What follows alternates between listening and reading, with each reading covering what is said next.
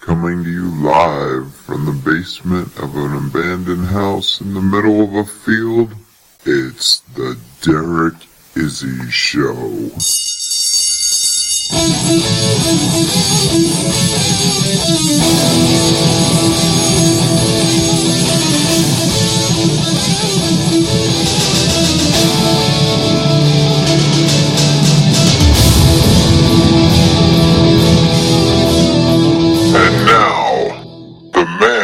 Who's making history his story, Derek Izzy.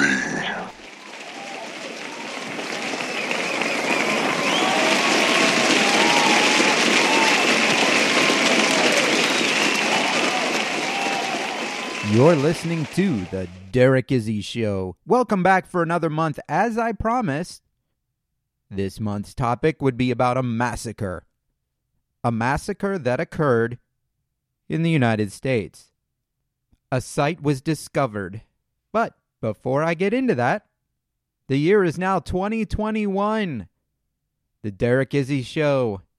Celebrating another year in business, the podcast was originally started in 2014.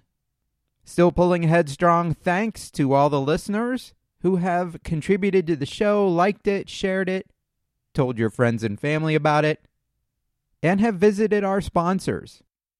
The content of the show is all free, but the way we keep the lights on is when you, the listeners, participate by using the Derek Izzy Show discounts. This month is brought to you by Blue Apron. If you'd like to get your $60 off your first month's order, just go to the Blue Apron link in the show notes or on derekizzy.com. All of our sponsors appear on derekizzy.com, and that's how you can help out the show. Blue Apron has been a long-time sponsor of the show. They provide excellent products. They send you all the ingredients you need to make gourmet restaurant quality food. Everything is pre measured. All you have to do is follow the pictures and step by step instructions to put it together yourself. They've got meals for every type of food allergy or food preference. Use that link on derekizzy.com. Get your $60 off your first month's order. Way up north in the state of Alaska, a site was discovered. 28 bodies lay decaying in the ground. The massacre of this small village would remain a mystery. The archaeological dig that resulted in the discovery of these 28 bodies would show the majority of them were women, children, and elderly men. They were all part of a village in Alaska. Most of the skulls had spear wounds to the back of the head. By all accounts, this was a vicious massacre that occurred 350 years ago. Legend has it this was all part of an ongoing war started by an eye poking incident. An eye poking incident led to what the hell? What does that mean?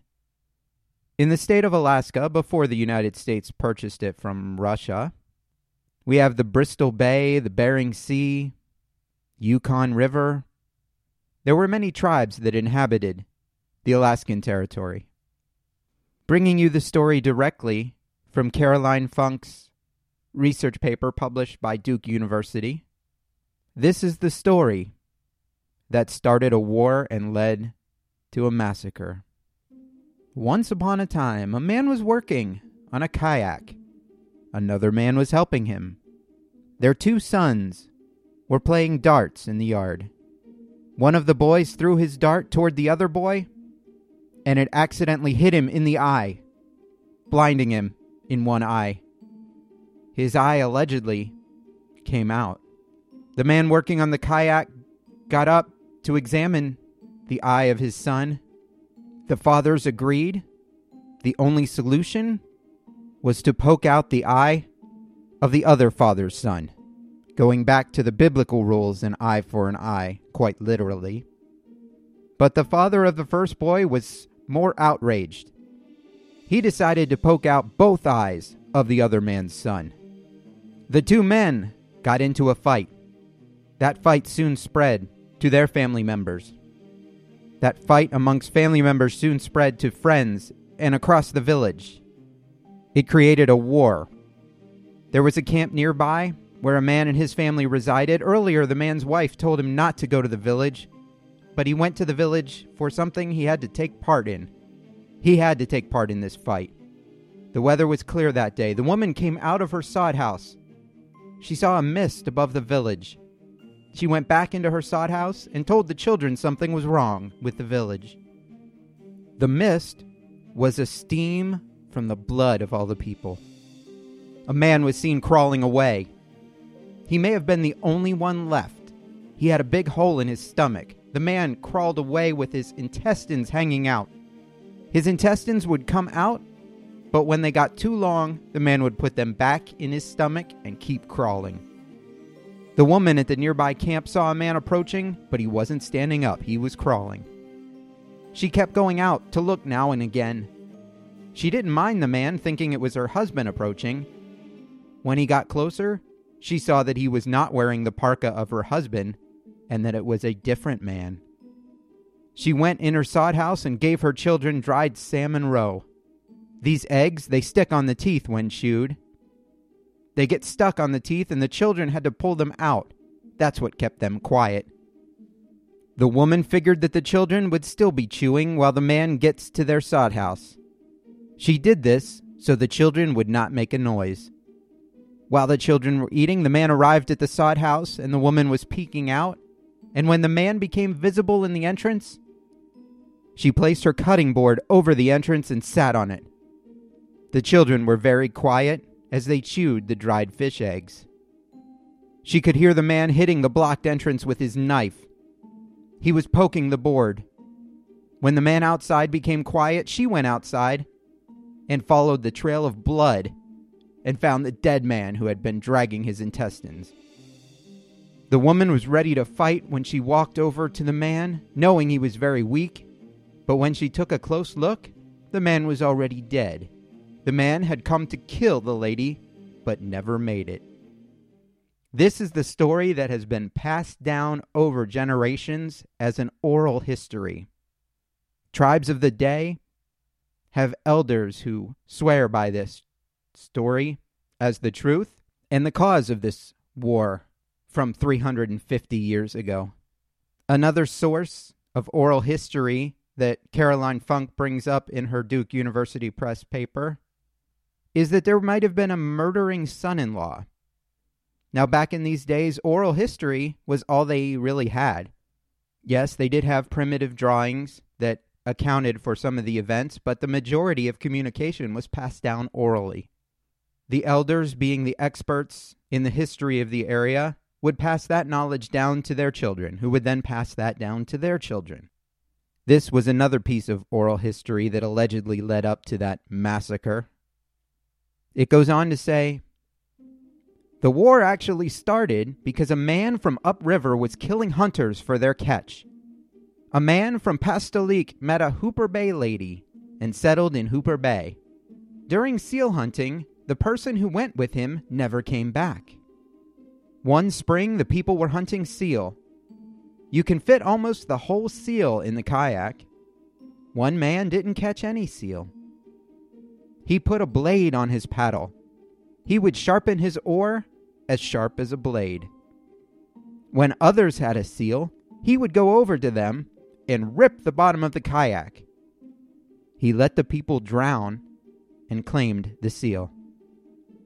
At one time, he had a partner, and he was going out seal hunting. That partner was cautious about going with him.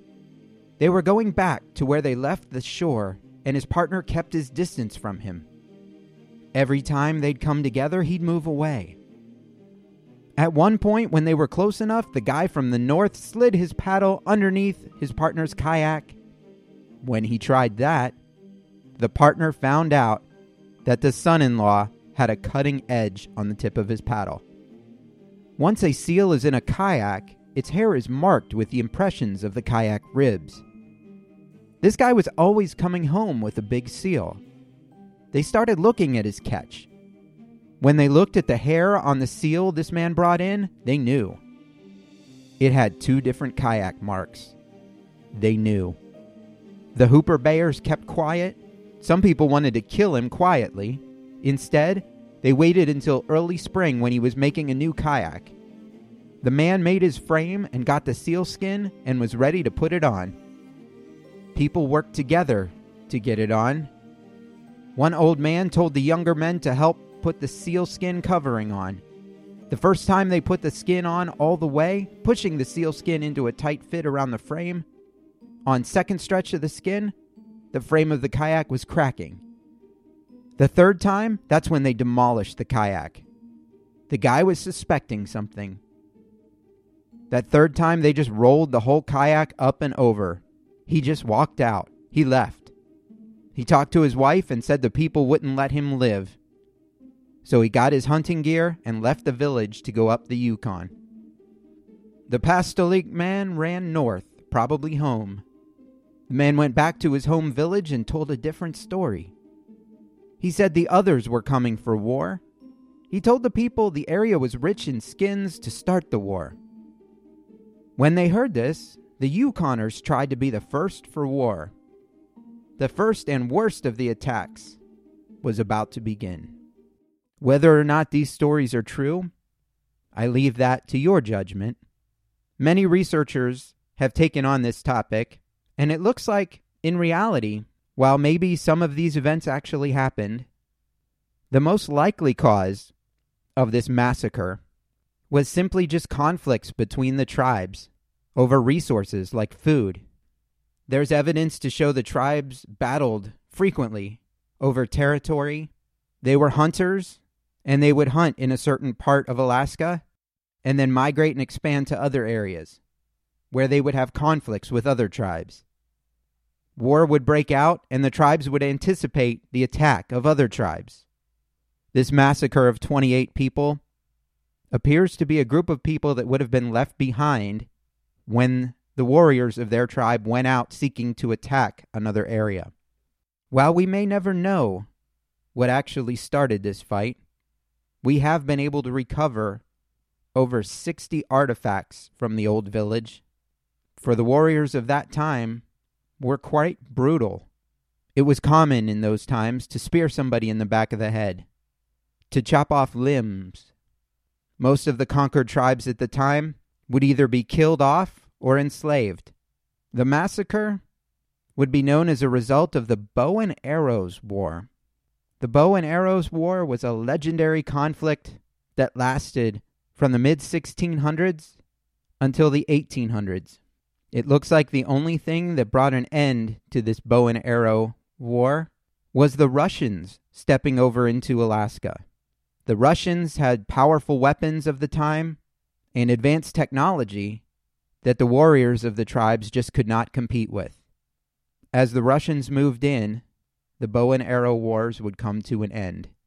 While we may not know what actually started the bow and arrow wars, we do know that back in those days, People were primitive and war was brutal. The society we live in today would be shocked at some of the events that occurred during those times because that was just normal behavior. When one tribe conquered another, you took their people, you murdered their people, you destroyed their village. We do like to think that in war there are some standards that are held, like allowing the women and children to be free but many of the warring tribes in that area did not hold up that value. Because if you let the women and children live, they can continue to multiply and eventually rise up against you. If you take them in or murder them, then you maintain control over them. Now, over 300 years later, the legend of the bow and arrow wars and the two boys, one throwing a dart into the eye of the other, lives on.